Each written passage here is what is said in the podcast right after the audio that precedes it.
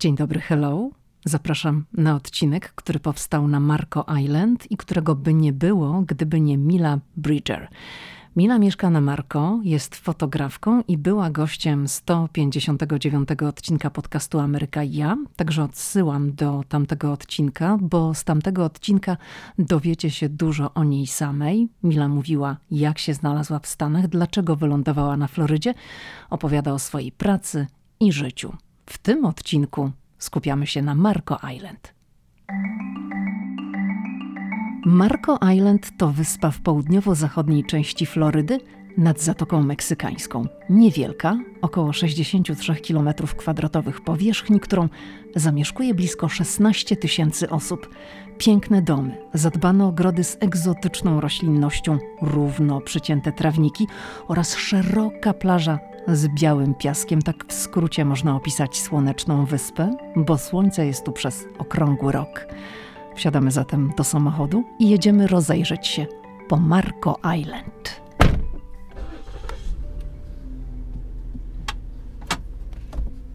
Dobra, to jedziemy teraz na taką fajną część wyspy, która się nazywa Caxambas i Estate. I tam są piękne domy i tam jest też Indian Hill, a Indian Hill jest to najwyższa część wyspy.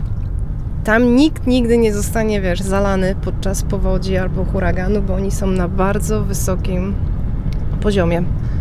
Mila, my teraz tutaj jedziemy taką uliczką, gdzie ta zabudowa jest taka bardzo charakterystyczna, bardzo niska. Domy wyglądają na solidne, czyli murowane. Nie ma tutaj żadnych, przynajmniej ja nie widzę, żeby to były drewniane domy, tylko solidne. Czy to ma właśnie związek z tym, że to jest teren zagrożony huraganami?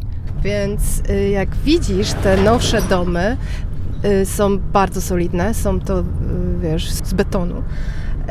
Tak, bo muszą być solidne, żeby mogły przetrwać huragan, wiatr i wodę. Tu jest też problem, my jesteśmy bardzo nisko nad poziomem morza. Nasz dom na przykład jest tylko 8 feet i to, i to jest szansa, że jesteśmy zalani, a teraz jedziemy, muszę się popatrzeć, nie? E, teraz jedziemy do dzielnicy Marco Island, która jest położona dość wysoko pod, nad poziomem morza. I jest to bardzo atrakcyjna dzielnica, gdzie no, ceny są też atrakcyjne, żeby kupić dom i zobaczyć zaraz e, piękne domy. No od, od 4 milionów zwyż powiem tak. Zresztą teraz przez to wszystko, przez tą pandemię i, i rynek y, ceny naprawdę poszły w górę i nie schodzą w dół. Dobra, to teraz tu już wjeżdżamy w, w tak zwany estate i tu bardzo dużo znanych ludzi mieszka, kupiło domy. Tu ten dom należał kiedyś do jakiegoś słynnego baseball player. Strasznie wielki jest ten Czyli taki dom rozległy w takim lekko niebieskawo-turkusowym kolorze, niski parterowy, ale widać, że powierzchnia jest bardzo duża. No i oczywiście palmy, piękna roślinność, czyli takie, to jest wszystko bardzo charakterystyczne dla Marco Island, wypieszczone. Wyspa dostała na skutek ostatniego huraganu, ale i tak tu wszystko jest wypieszczone. Tu mijamy piękną nieruchomość, fontanny, trawka, jak od linijki, wszystko przystrzyżone. Tu mamy akurat te domy po prawej stronie, są nad samą wodą, więc one miały ryzyko, że, e, że mogły być zalane. Jak spojrzysz po lewej stronie, wszystko jest wzniesione na wzgórzach i tam pojedziemy popatrzeć, bo tam się znajduje Indian Hill, czyli najwyższy punkt na Marco Island. Dlaczego Indian Hill? ponieważ Marco Island kiedyś e, to była osada Indian. Kalusa Indian a tu popatrz, tu pojedziemy, zobacz. Nie, nie w Ludlow nie pojedziemy, pojedziemy. Yy, czekaj, bo mi tu pan zaraz wjedzie. Yy, będzie Kasambas Kurt i tam się przejedziemy i zobaczysz te domy w tą stronę. To jest Kasambas? To jest Kasambas? Tak. tak. To jest taki fajny, tu będzie i most. I zobaczysz te piękne domy tu są. A wiesz co, a zwróciłam tutaj uwagę, że przy niektórych nieruchomościach mm, był taki, taki posążek albo figurka, rzeźba ananasa. I czy to jest też charakterystyczne dla Marco Island? Bo w Charleston tych ananasów jest bardzo dużo. Czy Marco Island też ma ten swój symbol ananasowy, czy niekoniecznie? W sumie nie, ale ananas to jest symbol gościnności. Więc y, myślę, że to po prostu też, wiesz co, tutaj na Marco Island mamy przecież tych wszystkich przesiedleńców. Tu wszyscy my jesteśmy implanci. Więc ludzie przyjeżdżają z różnych stron i swoje własne, wiesz, wartości, swoje dziedzictwo, swoje pomysły, swoje właśnie, w co wierzą, w co. Tutaj y, pani, która, y, to jest dom, była szefem zupy Campbell Aha. tak. Jakieś byłam, robiłam u nich zdjęcia. Przemili ludzie. No, ale jak widzisz, to są, te domy są no, po prostu kolosalne tutaj. To są takie za kilka milionów dolarów, tak? Czy... Nie, to, to już mówimy tutaj 8-10, tak. Po prostu ta powierzchnia, e, już moje trzy domy się tu zmieszczą, nie? No. Samo, jeśli kup, chcesz kupić sobie właśnie e, ziemię, to praktycznie chyba z 2-3 miliony sama ziemia. No właśnie przejeżdżamy tutaj, takie jest miejsce, gdzie nie ma nic i pewnie to jest do sprzedaży. Jest albo do sprzedaży, albo już jest kupione. E, tutaj zobacz, mamy te Oceanfront. Oceanfront, ale tu są też nasze te e, sowy, które są pod ochroną i przesiedlenie sów bardzo dużo kosztuje, tak samo jak przesiedlenie żółwi. Jeżeli masz land, który kupiłaś ziemię, na której masz żółwia albo sowy, to będzie cię kosztować troszeczkę, żeby je przesiedlić, jeżeli chcesz zbudować dom, bo i sowy, i żółwie są pod ochroną. A powiedz, skąd wiesz, że tu są sowy? Bo powiedziałaś, o, że tu są sowy. To był jakiś znaczek, czy... Tak, zobacz, y, zaraz będziemy jechać i zobaczysz, że jest to ogrodzone i jest pewnie... I zobacz, taki mały drewniany stoiczek w środku. To jest dla nich, żeby mogły siedzieć i stać. One sobie siedzą tam na tym a w dole mają e, dziuple. One grzebią w dole i one tam śpią w ziemi. W dzień sobie siedzą właśnie na tym takim drewnianym. To, yy... to bym powiedziała, że to jest takie w kształcie litery T wbite w ziemię. Ja to od razu wiecie, radiowiec to muszę tak na wyobraźnię podziałać. Czyli w kształcie litery T wbite w ziemię to wystaje ponad ziemię jakieś 15 centymetrów i to na tej podstawie rozpoznałaś, że tam są tam są y, te. Zobacz, jaka wielka iguana przyleciała. Zobacz teraz. Y, tutaj zobacz na tym, na podjeździe. Patrz, patrz, patrz, patrz. A, już spieprzyła. Mamy problem, bo one nie są tutaj native. Y, nie pochodzą z wyspy? Nie pochodzą z wyspy i mamy problem, bo one jedzą mniejsze nasze te jaszczurki, które są bardzo dobre dla środowiska, bo jedzą wszystkie te robaki, komary inne. A te wielkie iguany, nie wiem skąd się pojawiły, ktoś się kiedyś, kiedyś wyrzucił i się zaczęły rozmnażać, no są problemem. I zobaczysz, że mają podkręcony ogonek, są cztery razy większe i, i spadają z palm, jak jest zimno i to właśnie się ludzie śmieją, jak e, wiesz, na Florydzie mamy jakieś takie przymrozki i, i jest wiadomość, że będą, trzeba uważać, bo iguany będą spadać z drzew bo one normalnie zamarzają. One są ciepło y, organiczne, ich te warm bodies i one bardzo szybko marzną i się w taką hibernację wprowadzają i spadają z drzew wtedy. I trzeba taką iguanę po prostu podnieść, położyć gdzieś na słońce, żeby odtajała i co masz na myśli, że to są jakieś informacje w telewizji, czy jakiś komunikat, alert przychodzi ci na telefon, że o, będą tutaj iguany spadać? tak, dostajesz, e, zazwyczaj jak mamy prognozę pogody, to, to, to na koniec mówią. I, no, albo jest też znaczek, jak oglądasz w telewizji prognozę pogody i jest napisane, że będzie, no powiedzmy te 50 stopni, czyli 10 stopni Celsjusza, to jest na zielona iguana tam namalowana, że prawdopodobnie będą spadać. No naprawdę. Czekaj, puścimy tego cyklistę. Jedziemy na koniec wyspy. Tu zaraz będzie koniec wyspy. Wyspę można przejechać, no kiedyś można było przejechać, jak włączyłaś CD, trzy piosenki w CD, żeby było objechać całą wyspę. Tak, taka wielka jest ta wyspa. Aha. Zobacz, tutaj będzie koniec, tutaj dojedziemy, zakręcimy i pojedziemy na wzgórze. Też są ładne widoki Indian Hill.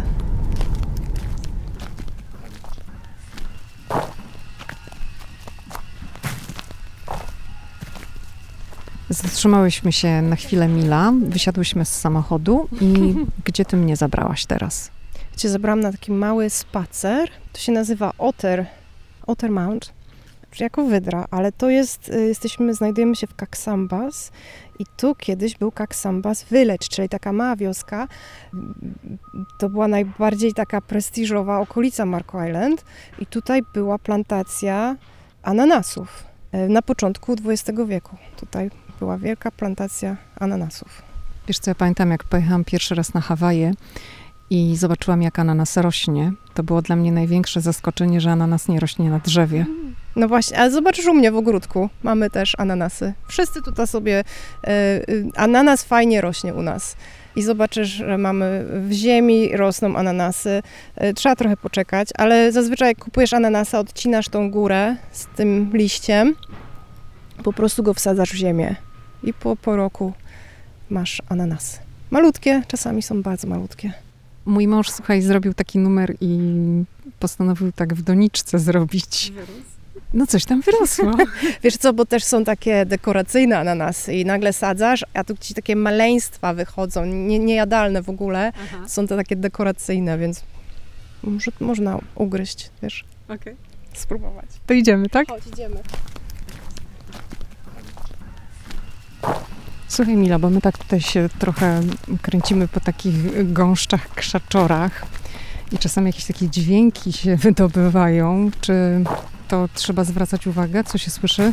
To głównie jest to mała jaszczurka, czyli bardzo nieszkodliwe, ale też mamy węże, ale to trzeba po prostu szurać nogami, one wtedy uciekną. Ale myślę, że tu za dużo ludzi chodzi, żeby były węże, ale jaszczurek jest tutaj bardzo dużo. E, żółwia to się zazwyczaj nie słyszy, bo on jest bardzo powolny, ale też jak będzie e, biegł, to go będzie słychać. Biegł? E, one biegną. Żółwie? Potrafią biec, tak. Potrafi tak zapieprzać fajnie. Przepraszam, e, potrafi tak fajnie się posuwać szybko. Mhm. Zobaczysz, pojedziemy i zobaczymy, czy, czy znajdziemy, bo tu jest takie prawie, że sanktuarium z żółwiami tutaj właśnie w okolicy. Więc tu na razie pochodzimy. Bardzo dużo jaszczurek, wszędzie są, one po prostu biegają jak tylko słyszysz taki mały szelest, to jest na 90% jaszczurka. A tu mamy, zobacz jakie fajne muszelki. To z nich budowali y, pierwsze domy. Ja mam taką jedną w ogrodzie. Zobacz. Kamienie i, i muszle. Będzie bipać. Ready? Mhm. Patrz teraz, Lidia, wjeżdżamy na najwyższą elewację w południowo-zachodniej Florydzie. 51 stóp. Zobacz, zobacz, wjeżdżamy i najwyższa elewacja. Tak wygląda 51 stóp wysokości nad poziomem morza. A tu masz właśnie Zatokę Meksykańską, masz widok.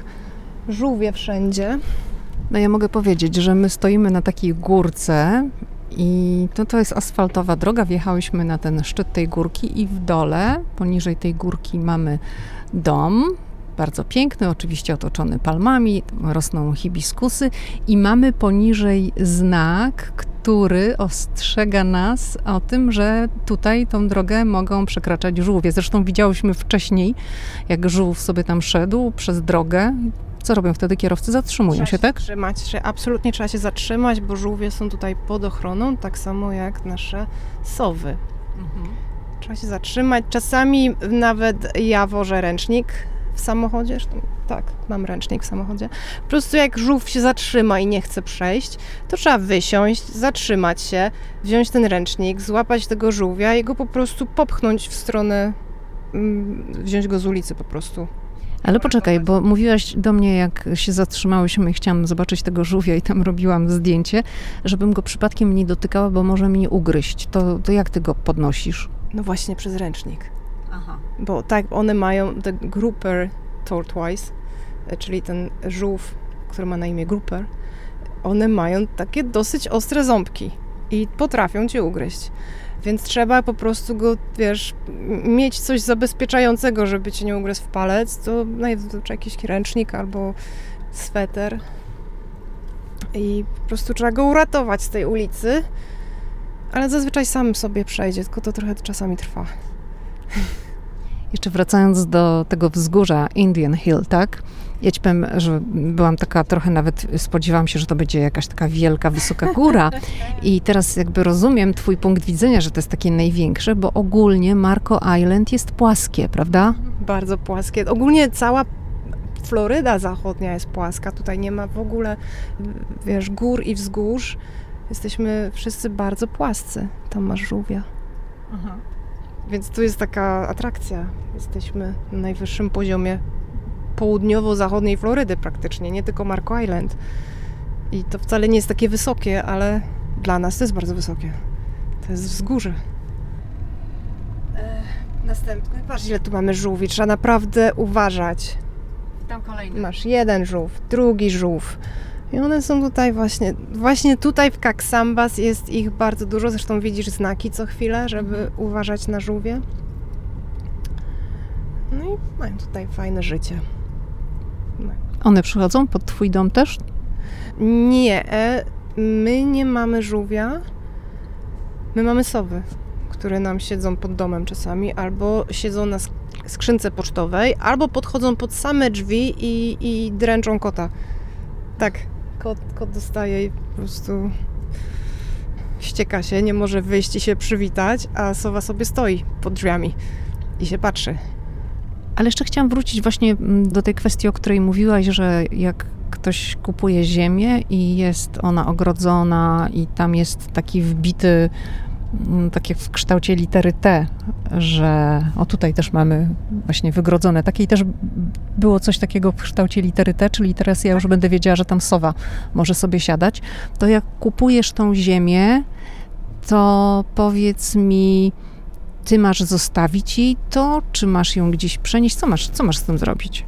E, więc jak chcesz kupić ziemię na Marco Island, sowy i żółwie są pod ochroną i tu wtedy trzeba zapłacić sporą sumę pieniędzy, żeby je przenieść i, i zrelokalizować bezpiecznie.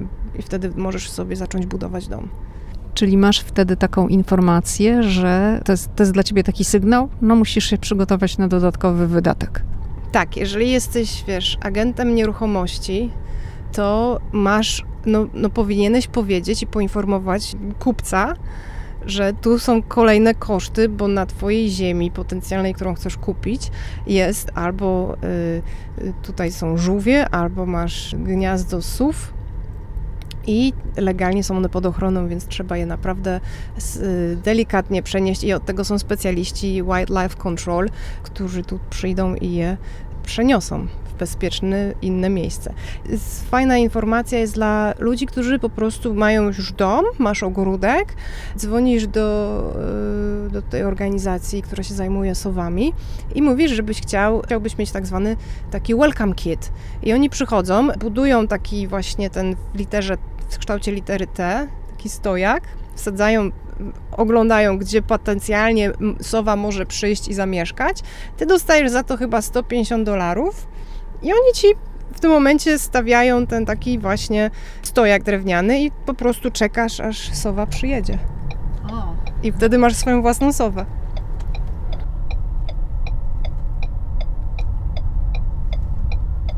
Lidia, jesteśmy w Goodland. Goodland to jest taka mała wioska. W sumie jest częścią Marco Island, ale oni mają swój własny zip code, swój własny kod pocztowy i właśnie tutaj jedziemy. W niedzielę y, no tu jest wielki koncert. Mamy restaurację z barem nad wodą, nazywa się Stands i tutaj bardzo dużo ludzi na motocyklach przyjeżdża. Zupełnie inny klimat niż Marco Island. Taka, taka prawdziwa florycka y, wioska rybacka. Możesz zobaczyć. Zaraz tu po lewej. Już też już się szykują na jutro praktycznie. Można. Gdzie mi tu zjeżdżasz? Tu jest stance. Mają wielką scenę. Możemy zjechać.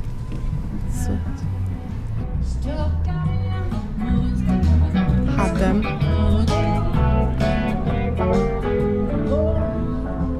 Czyli to jest takie miejsce, wiesz, piwko, Piwko, znajomi, muzyka. Tak, tańce, można tam tańczyć, jest scena.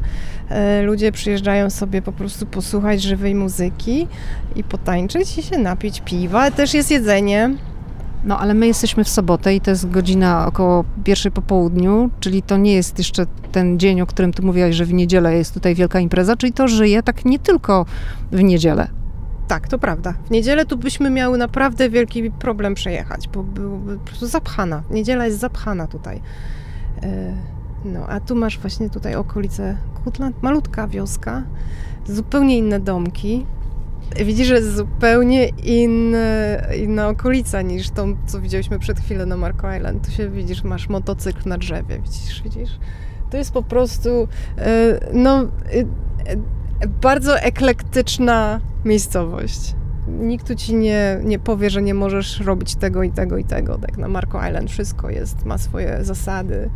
Tutaj ta wyspa żyje swoim własnym rytmem i zasadami i jest taka właśnie unikatowa przez to wszystko.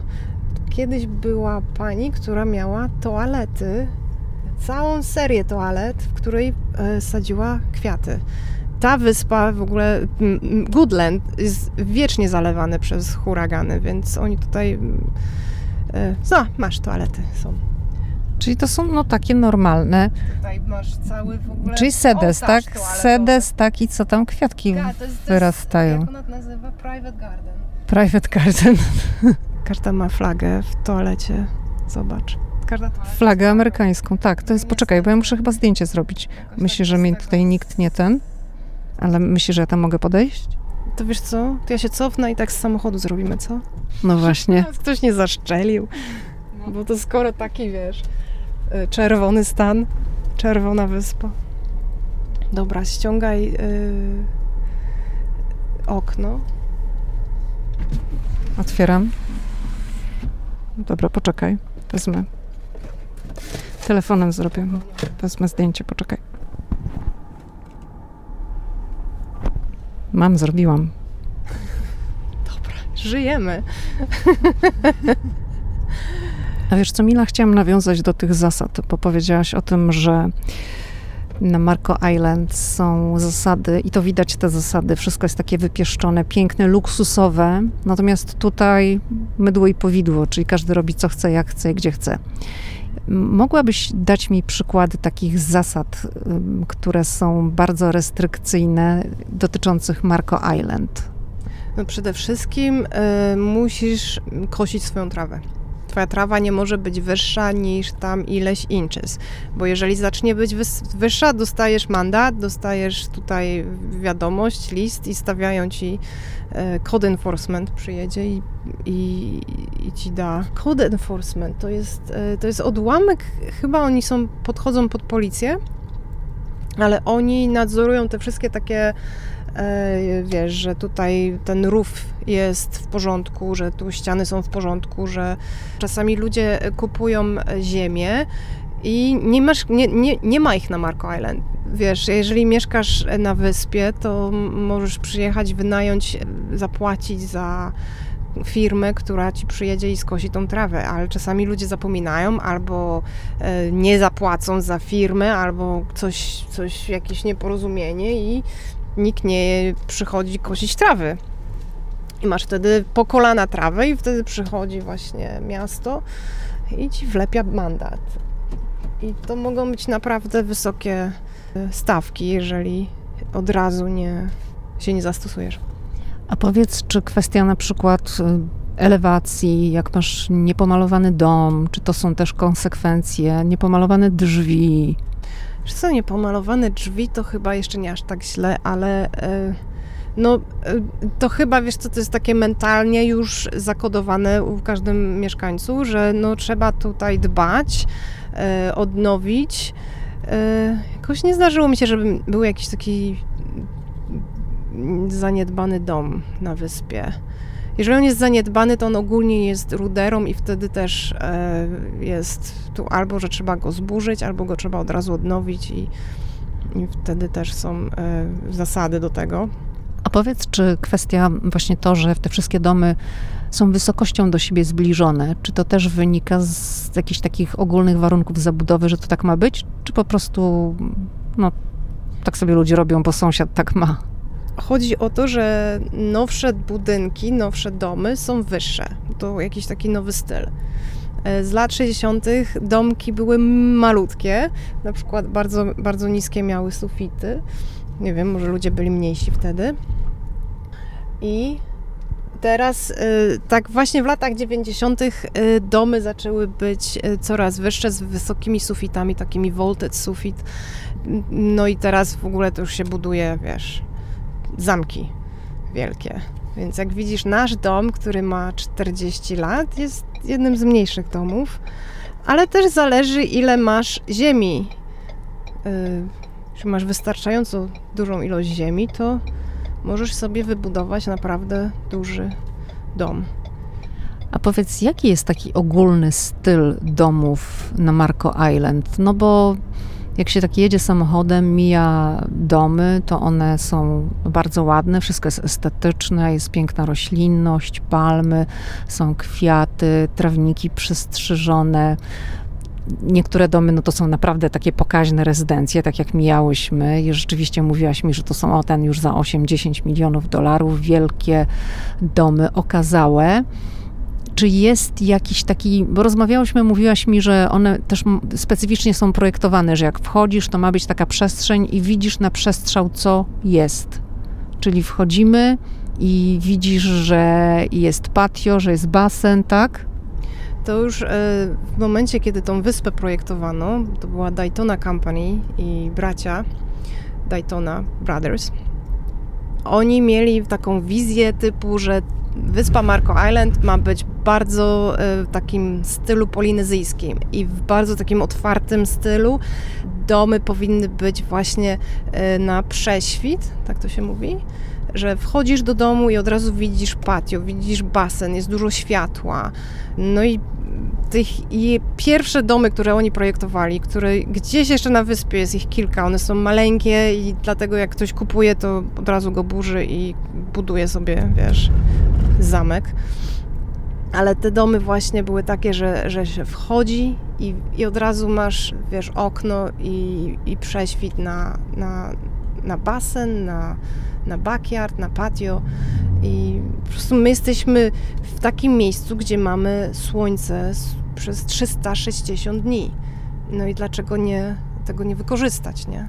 Ale twój dom jest, wasz dom jest zbudowany trochę na tej zasadzie, prawda? Mhm. Myślę, że cały czas tą, e, poczekaj, cały czas tą zasadę tutaj uskuteczniają, bo no kto chce, kto chce mieszkać na słonecznym miejscu i mieć, słuchaj, dom, w którym nie ma światła, to, to takie jest bez sensu ale y, zdarzają się domy i to takie właśnie w tym stylu toskańskim. To w latach 90. i 2000 je budowano i one są takie bardzo, bardzo mosiężne. I to zazwyczaj ludzie z północy, którzy po prostu biorą ten swój styl z północy i go tutaj transportują, jest za ciężki, jest ciemno, jest te, te, te takie drewniane, wielkie drewniane, mosiężne meble co w ogóle tu się nie, nie zdaje egzaminu. Tu powinno być wszystko lekkie, otwarte, przestrzenie. Po wykorzystanie tego naturalnego światła jest niesamowite. Ale ups, ups. Co się działo? E, ten ptak tutaj leciał. Myślałam, że on mi wleci pod samochód, jak ci wszyscy turyści. E, więc tak, jest, ale y, ostatnio widzimy, że, że bardzo dużo jest takich bardzo podobnych domów do siebie, bo to jest taki cost effective. Jakiś architekt y, ma plan i bardzo dużo ludzi po prostu, żeby zaoszczędzić pieniądze, kupuje te plany. Nie, nie, nie, nie robią na własną rękę, nie, nie projektują nie indywidualnie, bo to jest dodatkowy koszt. Więc zobaczysz na przykład z 2000, takiego właśnie 2017 jest bardzo dużo bardzo podobnych domów do siebie. Mila, chciałam zapytać Cię o, o to, jak Wy przeżyliście huragan. E, to był nasz drugi huragan, ale pierwszy raz zostaliśmy w domu. Pierwszy raz była Irma w 2017 i nam tutaj grozili zalaniem wyspy. Nam mówili, że, wys, że fale będą miały z 15 feet, czyli 15 feet to takie 7 metrów. E, więc zabiliśmy dom deskami i zapakowaliśmy samochód, zapakowaliśmy najważniejsze rzeczy, koty i pojechaliśmy do hotelu który był bardzo nowym hotelem w zonie, która nie wymagała ewakuacji, bo byliśmy w samym centrum lądu przy lotnisku, więc widzieliśmy, że nas stamtąd nie wyrzucą. E, tam zostaliśmy, ale w tym roku, gdy szedł huragan Ian, on szedł w sumie na tampę i postanowiliśmy, że my zostaniemy, bo w sumie nic nam się nie stanie. No i to nie było bardzo mądre, bo w ciągu dnia, jak otworzyłam drzwi rano, to zobaczyłam, że moi sąsiedzi. Mm, nie mogę dojść do moich sąsiadów, bo mają po prostu. Ulica jest zalana. E, godziny później nasza ulica była zalana. Dwie godziny później przez naszą ulicę po prostu przechodziła Zatoka Meksykańska. Po no, samą górę skrzynki pocztowej, więc mówimy praktycznie e, metr wysokości płynęła Zatoka Meksykańska przez naszą ulicę i byliśmy przerażeni, bo ta woda się cały czas podnosiła. Woda doszła do nas do garażu, woda wchodziła nam przez patio, mój basen był kompletnie zalany, mój ogród był po kolana wody. No i w ogóle wysiadł prąd, y, nasze telefony też wysiadły, więc nie mogliśmy sprawdzić jak długo jeszcze. I no i wszystko opadło. W ostatniej chwili zaczęła woda odchodzić ale takiego stresu to ja już dawno nie miałam i myślę, że się postarzałam przynajmniej 10 lat przez ten jeden dzień.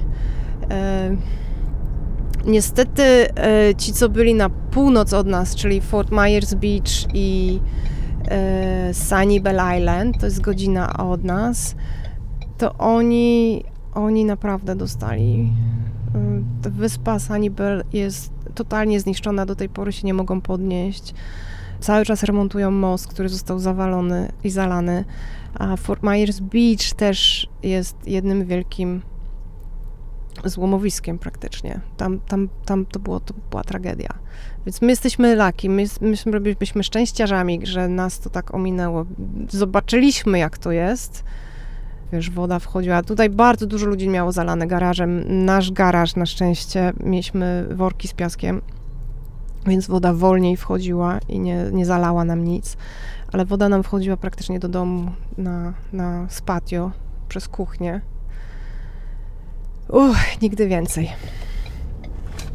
Miałaś taki moment, że sobie pomyślałaś po tym wszystkim, że może trzeba jednak się z tej Florydy wyprowadzić? Mieliśmy i przez następne chyba dwa miesiące myśleliśmy o tym, gdzie możemy się wyprowadzić i gdzie my moglibyśmy mieszkać.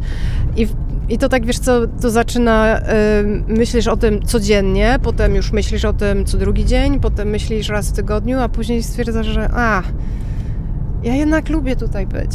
Ja, ja, lubię moją wyspę, ja się czuję tu bezpiecznie, ja tu mam słońce, które. Ja jestem uzależniona, ja muszę mieć moje słońce, które mi daje moją witaminę D i dobre samopoczucie. Spędziliśmy e, święta w Georgii, gdzie było ciemno, zimno i, i szaro. I po trzech dniach stwierdziliśmy, że jednak my potrzebujemy słońca, my wracamy na wyspę. Tu jest nasz dom. Jak co się stanie, to się stanie. Będziemy się wtedy martwić. Na pewno y, spakujemy się następnym razem i nie będziemy po prostu y, doświadczać tego, tylko gdzieś y, prze, y, przenocujemy w bezpiecznym miejscu, bo to jest, to jest jeden wielki stres patrzeć, jak ci woda wchodzi do domu i nie wiesz, co dalej. I nie wiesz, czy to cały czas będzie wchodzić, czy to już się zaraz zatrzyma. No, więc mieliśmy ten pomysł, żeby sprzedać wszystko i się wyprowadzić gdzieś, ale coraz mniej o tym myślimy.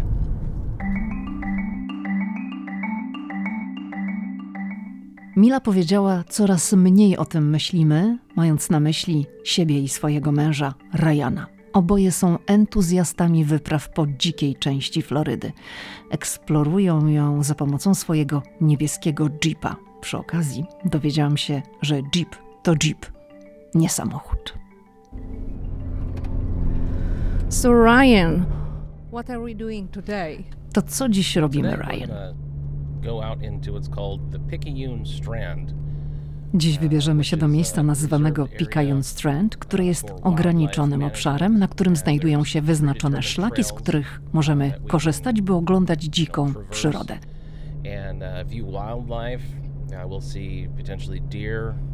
Jest szansa, że zobaczymy jelenia. Tu jest też niedźwiedź. Na Florydzie są również lwy górskie, które rzeczywiście są w Picayune i na południowej Florydzie, chociaż są one dość nieuchwytne. Może słyszałaś, że są pytony i niektóre są dość duże. No i oczywiście aligatory. Floryda jest znana z aligatorów, więc może dziś zobaczymy niektóre z nich. Trochę się boję. Będziemy bezpieczni. Jedną z rzeczy, o której pamiętamy i którą robimy, gdy jesteśmy w ich środowisku, to uważamy, gdzie wchodzimy. Rozglądamy się, nie spieszymy się.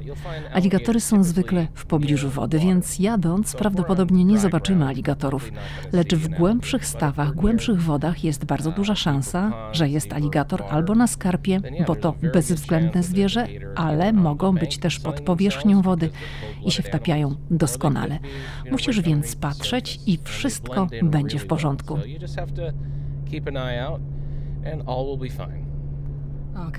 Bawmy się zatem dziś dobrze. Absolutely, we're looking forward to it.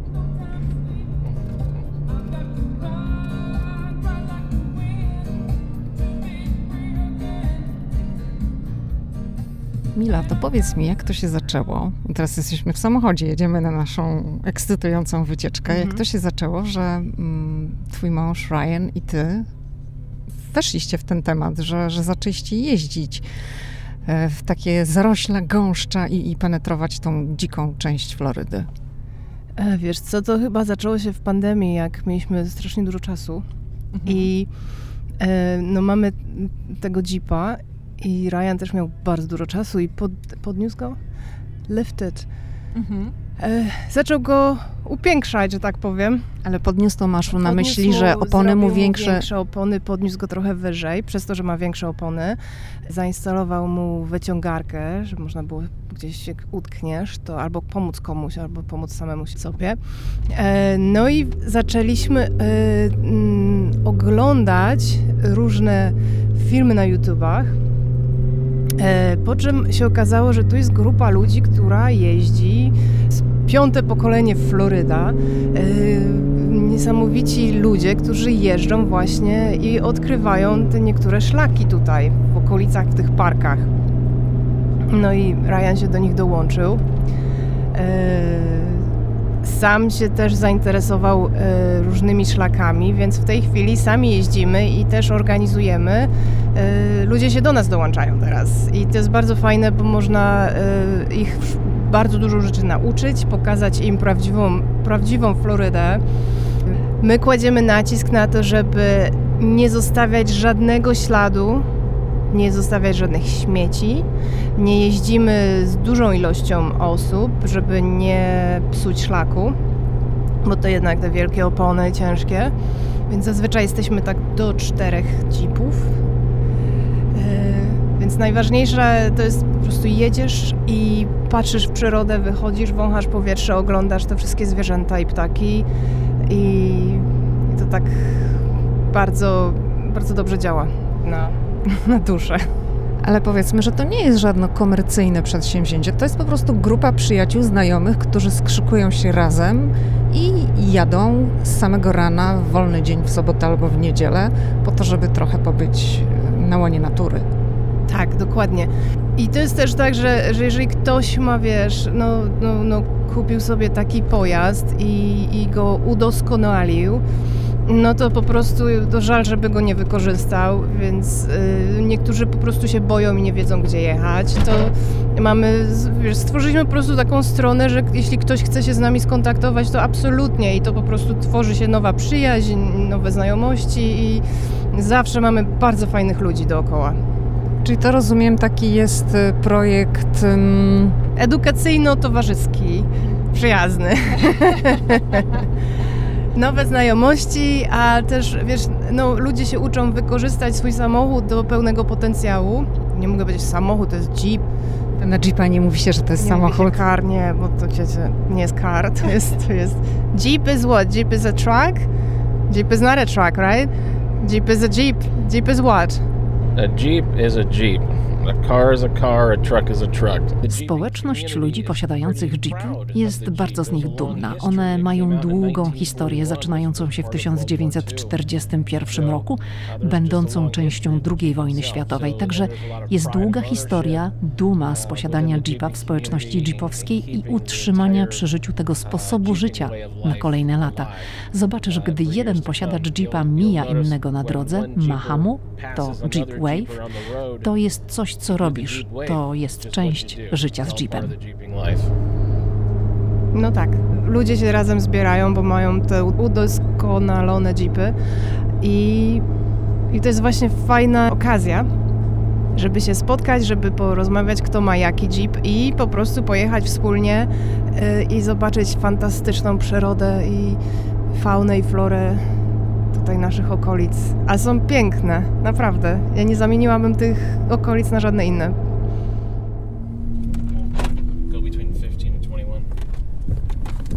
Okay.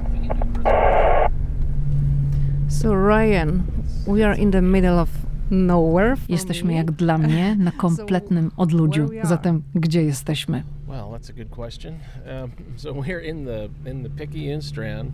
We're on a trail that's labeled Dobre pytanie. Jesteśmy na szlaku w Picayune Strand, które są określone kolorami. Nasz jest żółty, ta czerwona linia na wyświetlaczu pokazuje, gdzie byliśmy.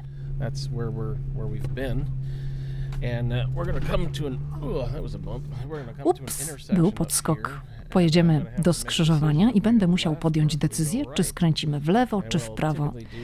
Zwykle komunikujemy się przez radio i pytamy, czy ktoś ma jakieś preferencje.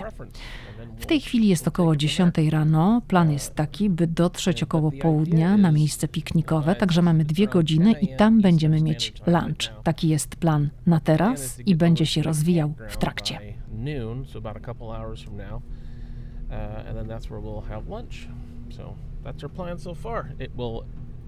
develop as we go along. Porozmawiajmy przez chwilę na temat całej grupy, ponieważ nie jedziemy sami. Mamy towarzystwo innych jeepów. Uh, us. Tak, są z nami inne jeepy, mamy pięć czy sześć jeepów. To jest jedna z rzeczy, które ludzie posiadający jeepy lubią robić. Przyjechać tu, na łono dzikiej natury, jechać szlakami, oglądać te scenerie. Ale słyszałaś też, że rozmawialiśmy przez radio, ponieważ mamy radiową komunikację między pojazdami, bo nie ma tu oczywiście zasięgu komórkowego. Lubimy sobie pogadać, podokuczać, dobrze się po prostu bawić, więc chodzi o to, żeby przyjechać i porobić określone rzeczy. Nie wszyscy to lubią, nie każdemu to się podoba, ale to naprawdę relaksujące w ten sposób spędzić popołudnie.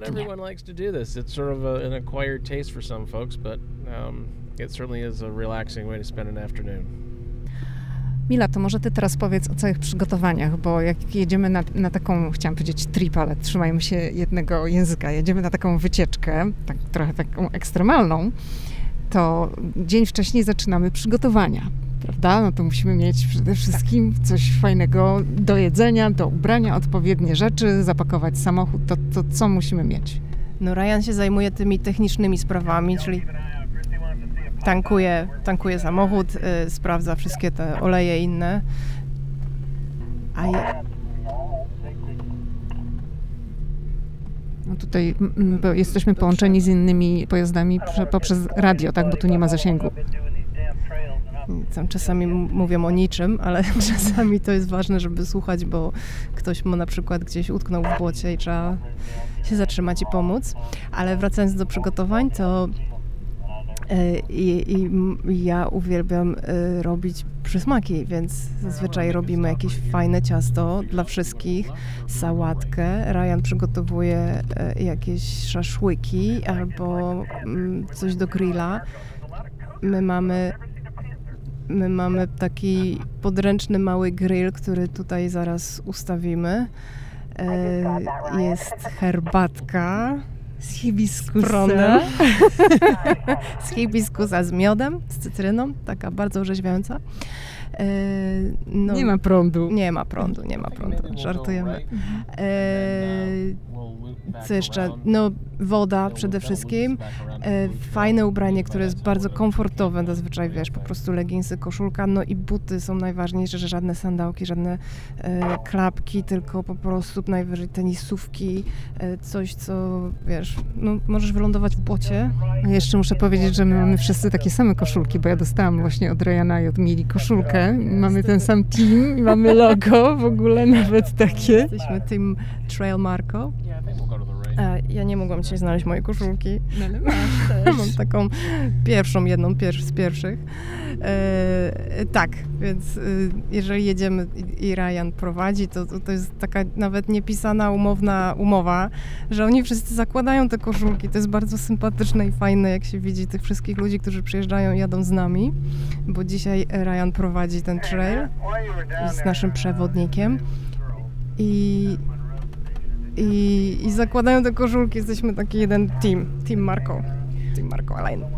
Jeszcze chciałam nawiązać do sałatki, bo to jest sałatka jarzynowa. No i to byłam taka zaskoczona, no bo to jest grupa samych Amerykanów, tak? No Mila i ja jesteśmy mm, z Polski, tak? Pochodzimy z Polski, to dwie tylko Polki, a reszta to są Amerykanie. I oni wsuwają tą jarzynową, tak? Przemycamy, przemycamy te nasze delikatesy, przemycamy te nasze przepisy, te nasze fajne, nasze fajne dania i oni oni je naprawdę lubią. Ryan uwielbia sałatkę. No niestety musiałyśmy improwizować wczoraj, nie? No nie było ogórków ani konserwowych, ani kiszonych, bo to jest też cała debata, czy konserwowe, czy kiszone do jarzynowej. Tak. Ale my miałyśmy tylko amerykańskie. Powinno być głosowanie na kiszony czy konserwowy. Dla mnie kiszony tylko i wyłącznie. Dla mnie konserwowy. No, I my miałyśmy, co to były za ogórki? O Jezu, to były ogórki z jakimś, takie maślane, nie? Słodkawe były. Ale były kaj. Mamy troszeczkę zróżnicowany ten, ten smak tej sałatki, ale na pewno wszyscy będziemy głodni za chwilę po tyle wrażeń. Ale wiesz co, właśnie ja byłam zaskoczona, że zabierasz tę sałatkę, bo jak ja dałam spróbować moim amerykańskim znajomym sałatkę jarzynową, to oni tacy, to, to nie był ich smak, powiem szczerze. Wiesz co, to ty się na nich patrz, jak dzisiaj będą jedli. E, może po prostu są mili. Okay. Bo oni naprawdę są mili, to są naprawdę mili ludzie tutaj. Więc ja nie wiem, może oni to jadą, jedzą po prostu przez sympatię. Ale jeszcze coś powiem. W naszym jeepie mamy lodówkę. Mhm. I wszystko jest schłodzone i trzyma się, więc sałatka jest y, w dobrej temperaturze. Się nic, bo na zewnątrz mamy 30 stopni.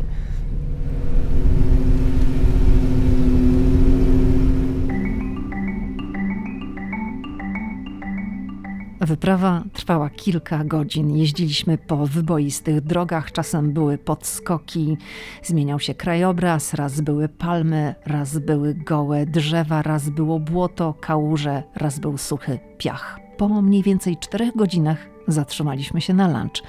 Było to miejsce wyznaczone, były ławy do siedzenia. Ryan upiekł szaszłyki na przenośnym grillu, a nasi towarzysze rzeczywiście zajadali się polską sałatką jarzynową.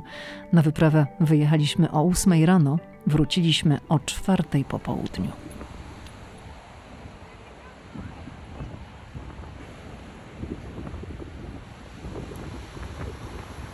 A potem, potem, około szóstej wieczorem, był zachód słońca. Plaża na Marko jest bardzo szeroka. Piasek biały, drobny, lecz im bliżej brzegu jest w nim sporo pokruszonych muszelek. Nie każdy lubi chodzić po takim piasku boso. Zachód był piękny. Szaro-niebieskawe niebo pokryło się jasnymi esami floresami, a dookoła słońca rozciągała się szeroka, intensywnie pomarańczowa poświata. A potem wstał kolejny, ostatni dla mnie dzień na Marco Island. Mila, siedzimy sobie na patio przed Twoim domem. Palmy, basen, słońce, taka florycka pogoda. Powiedz i no, to jest taki klimat trochę, wiesz, dla mnie wiecznych wakacji. Czy jak ty tutaj żyjesz, to masz takie poczucie, bo ty i twój mąż jesteście czynni zawodowo cały czas. A Marco Island to tak jak ja zdążyłam się zorientować, patrząc na ludzi, którzy tu mieszkają, to jest takie miejsce, gdzie jest bardzo dużo ludzi, no to już taka jesień życia, emerytura.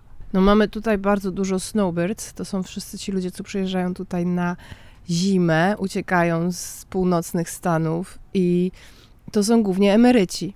Nie mają już nic więcej do roboty, więc przyjeżdżają tutaj, spędzają sobie zimę, nie marzną, wracają do swoich domów na północ, ale mamy bardzo też dużo ludzi, którzy tutaj już się na stałe przeprowadzili i to są też głównie emeryci, więc jest to taka forma wakacyjna, bo oni po prostu jeżdżą sobie na śniadanie, na rowery, szukają miejsca, gdzie iść na lunch, siedzą na plaży.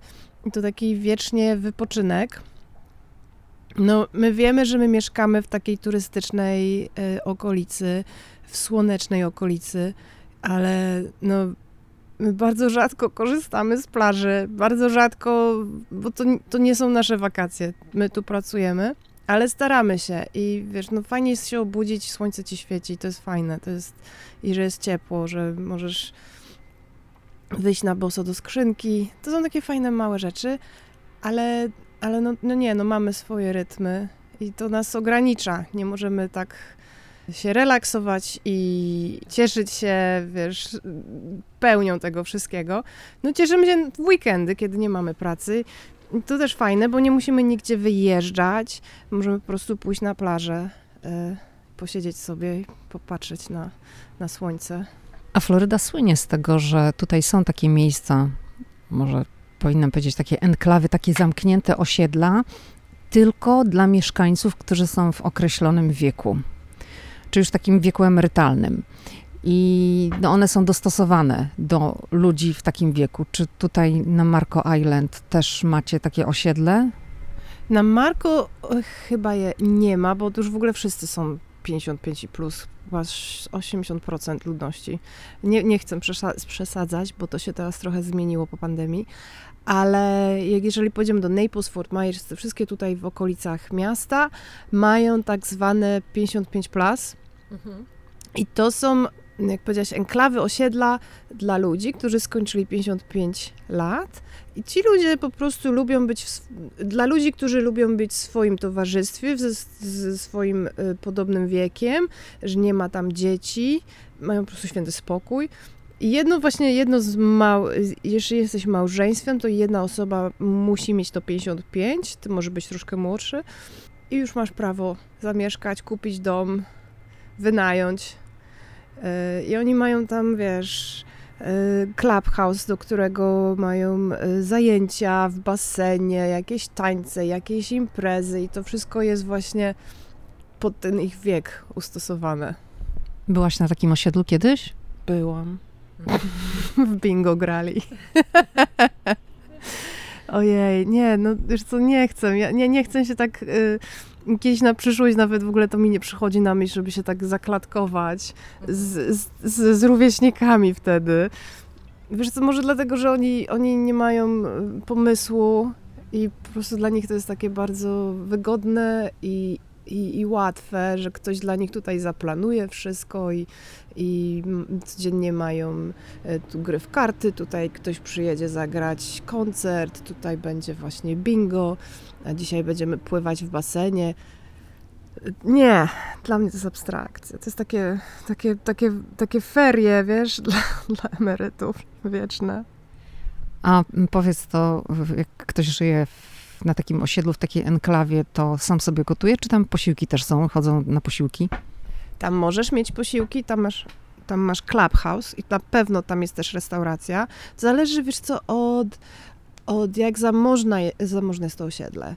Niektóre osiedla są, mają jedną i więcej restauracji, mają pole golfowe, mają wszystko, masz, tak podane, że nie musisz po prostu wychodzić poza obręb tego osiedla, masz wszystko tam, masz pocztę, masz sklep, masz... E, ale e, no i jeżeli płacisz dodatkową opłatę, to, to idziesz na obiad.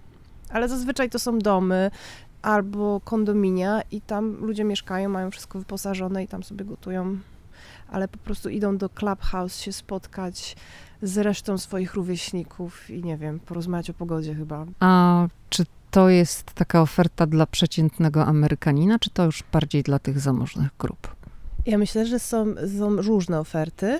Jak będziemy przyjeżdżać teraz na lotnisko, to zobaczysz po prawej stronie w Naples jest to enklawa 55 i wyżej. I to są, słuchaj, mobile homes, czyli bardzo tanio. Czyli te przyczepy takie na kółkach. Przyczepy na kółkach, które są w sumie zainstalowane już na, na stałe, ale one są takie, no, wiesz, huragan przyjdzie i cię to zmiecie, bo to nie jest, to nie jest stała struktura. I to, i to, to, jest, to pewnie jest, wiesz, z, mniejszego poziomu zamożności, ale masz też, jest to zróżnicowane i myślę, że dla każdego, każdy może sobie na to pozwolić. To powiedz, dlaczego wy z Ryanem tutaj żyjecie na Marco Island, skoro to nie jest wasza grupa rówieśnicza? Czy to jest po prostu wasze miejsce na ziemi ze względu na naturę, ze względu na okolice, na pogodę i stworzyliście sobie taką swoją enklawę? Jak to się stało, że wy jesteście na Marco Island? Wszystko, co wymieniłaś, zaznaczę. E, my, my po prostu uwielbiamy słońce, uwielbiamy ciepło, Ryan chyba nawet bardziej niż ja. I wiesz co, to nie ma znaczenia, bo pojedziemy do Naples, spotkać się z znajomymi, e, bardzo dużo podróżujemy, więc nas tu czasami dużo nie ma, ale jak wracamy, to to jest nasz dom, bo tu jest słońce, plaża, a Marco Island jest taką zamkniętą, małą wyspą, gdzie masz wszędzie blisko. Nie ma takiego problemu, żeby się dostać na plażę, albo wiesz, no w weekendy jeździmy jeepem i to też bardzo lubimy przebywać w przyrodzie ale mamy dużo znajomych, którzy właśnie są troszkę starsi od nas i to nam nie przeszkadza. Może nawet bardziej, że nawet na tym korzystamy, bo jakiś, jakiś mamy pytanie czy jakiś problem, to zawsze większa wiedza w starszych e, ludziach. Ale i też są, też są rówieśnicy. W Fort Myers, Naples mamy znajomych, którzy są w naszym wieku. Więc jest to bardzo zróżnicowane i, i my się tu czujemy jak w domu, tu jest bezpiecznie, tu jest miło, tu jest... No już się tu zasiedliśmy, nie? Szukać czegoś nowego i nie wiesz, czy się tam odnajdziesz. Jeszcze tutaj chciałam tak powiedzieć o Naples, bo Naples to może ktoś tak niekoniecznie się orientuje w tych okolicach, no to do Naples jest 15 minut samochodem, prawda? I to już jest taka enklawa rzeczywiście ludzi zamożnych. Tam jest bardzo elegancko i pięknie. Wiesz co, no Naples tak ogólnie, tak, ale nie, Naples też ma swoje strony ciemne. Ma też, e, Naples się bardzo rozrasta. Jeśli mówimy o downtown Naples, o centrum Naples, to, to tak, to tam jest, tam jest bardzo dużo zamożnych ludzi, bardzo dużo właśnie pieniędzy, tam jest, tam jest bardzo to wszystko tak wymanikierowane, ustrzyżone, zadbane, więc jak przejeżdżasz ulicą 5 Avenue czy 10 wszystko wygląda prześlicznie.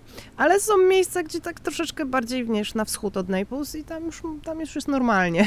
To gdzie się widzisz ty sama, jak będziesz na emeryturze, też dużo lat do tej twojej emerytury.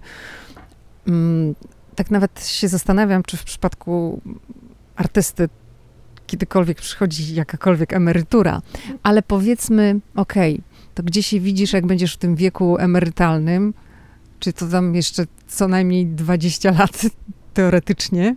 No właśnie, ja, ja myślę, że ja, ja, mam nadzieję, że ja będę po prostu tworzyć i pracować do końca, że nie, nie zrobię sobie takiego, wiesz, a teraz idę na emeryturę, już nie zrobię żadnego zdjęcia. Wiesz, co mi się wszędzie podoba, ja bym mogła mieszkać wszędzie. E, ja, ja tęsknię za Europą, mi się bardzo Czechy podobają, więc tutaj Rajana gnębię, że może słuchaj właśnie. On bardziej wolałby na Hawajach. Dlatego czeskiego się uczysz? Żeby mieć na Hawajach.